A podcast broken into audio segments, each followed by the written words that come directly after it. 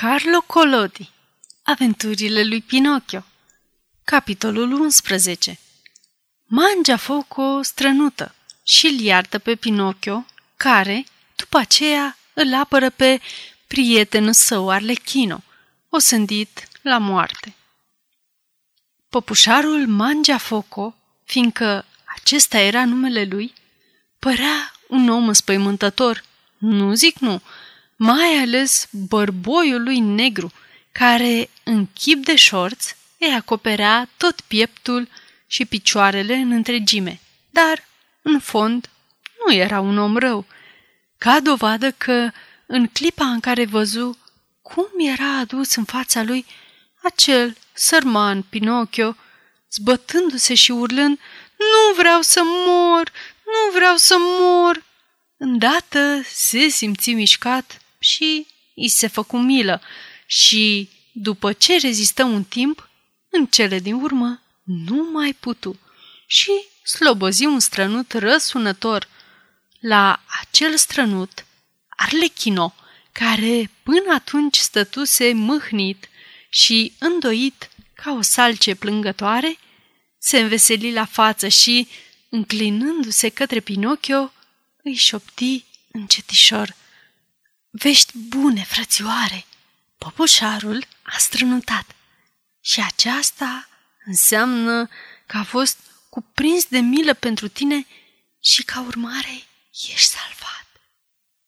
Fiindcă trebuie să se știe că în timp ce toți ceilalți oameni, când se simt înduioșați de mila cuiva, sau plâng sau fac uh, un gest de a șterge o lacrimă la ochi, în schimb, Mangea Foco, de fiecare dată când se emoționa de-a binelea, avea meteahna de a strănuta. În felul acesta îi lăsa pe alții să afle sensibilitatea inimii sale. După ce a strănutat, păpușarul continuă să o facă pe tiranul.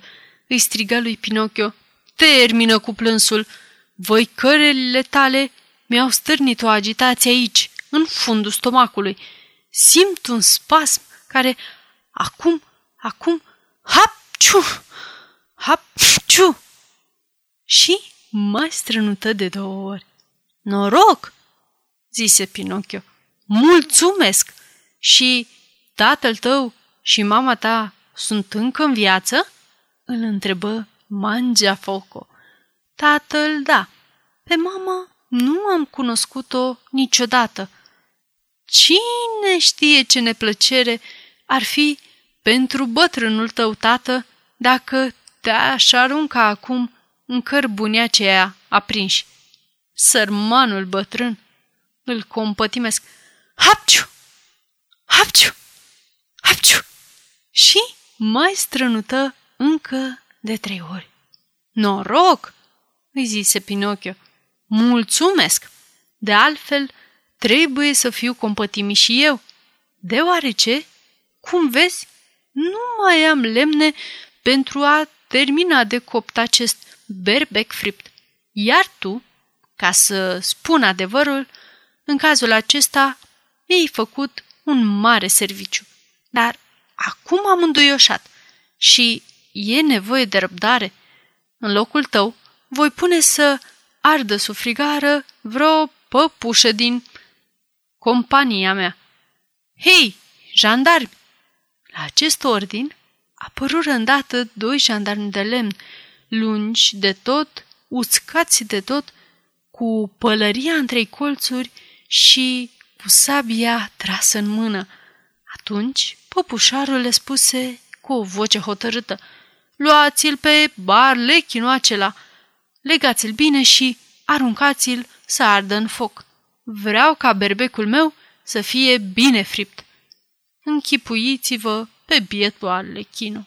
Atât de mare fu spaima încât îi se îndoiră picioarele și căzu grămadă la pământ. Pinocchio, la vederea acelui spectacol sfâșietor, se duse să se arunce la picioarele popușarului și plângând din plină și scăldându-i cu lacrimi toată barba cea lungă, începu să zică cu o voce rugătoare. Îndurare, domnule Mangiafoco! Aici nu-i niciun domn, răspunse cu asprime popușarul. Îndurare, domnule cavaler! Aici nu-i vorbă de cavaleri. Îndurare, domnule comandor! Aici nu este niciun comandor. Îndurare, excelență! Auzindu-se numit excelență, popușarul își țuguie îndată buzele și, devenind deodată mai uman și mai îngăduitor, îi zise lui Pinocchio. Ei bine, ce vrei de la mine? Vă cer iertare pentru sărmanul Arlechino. Aici nu poate fi vorba de iertare. Dacă te-a încruța pe tine, trebuie să-l pun pe el pe foc, pentru că vreau ca berbecul meu să fie bine fript. În cazul acesta, strigă cu mândrie Pinocchio, ridicându-se și aruncându-și tichea din miez de pâine, în cazul ăsta știu care mi este datorie. Înainte, domnilor jandarmi, legați-mă și aruncați-mă acolo, în flăcările acelea. Nu e dem ca sărmanul Arlechino, fidelul meu amic, să moară pentru mine. Aceste cuvinte, pronunțate cu voce tare și cu accent eroic, făcură să plângă pe toate păpușile care erau prezente la acea scenă.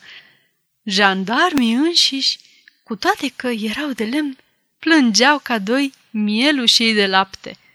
Mangea focul a început rămase dur și nemișcat ca o bucată de gheață, dar apoi, încet, încet, începu și el să se emoționeze și să strănute. Și, după ce strănută, de patru sau de cinci ori, deschise cu afecțiune brațele și îi spuse lui Pinocchio, Tu ești un băiat cu adevărat curajos. Vino aici la mine și dă-mi o sărutare. Pinocchio alergă îndată și, cățărându-se ca o veveriță pe barba popușarului, se duse să depună o dulce sărutare pe vârful nasului său. Așadar, iertarea e acordată? întrebă sărmanul Arlechino, cu un fericel de voce care abia se auzea. Iertarea e acordată, răspunse Mangea Foco. Apoi adăugă suspinând și clătinând din cap. Răbdare! Astă seară mă voi resemna să mănânc berbecuț pe jumătate crud, dar altă dată, vai de cine se va amesteca! La vestea că iertarea a fost obținută, popușile alergară toate pe scenă și, aprinzând lumânările și lampadarele, ca într-o serată de gală, începură să sară și să danseze. Erau zorii zile și încă mai dansau.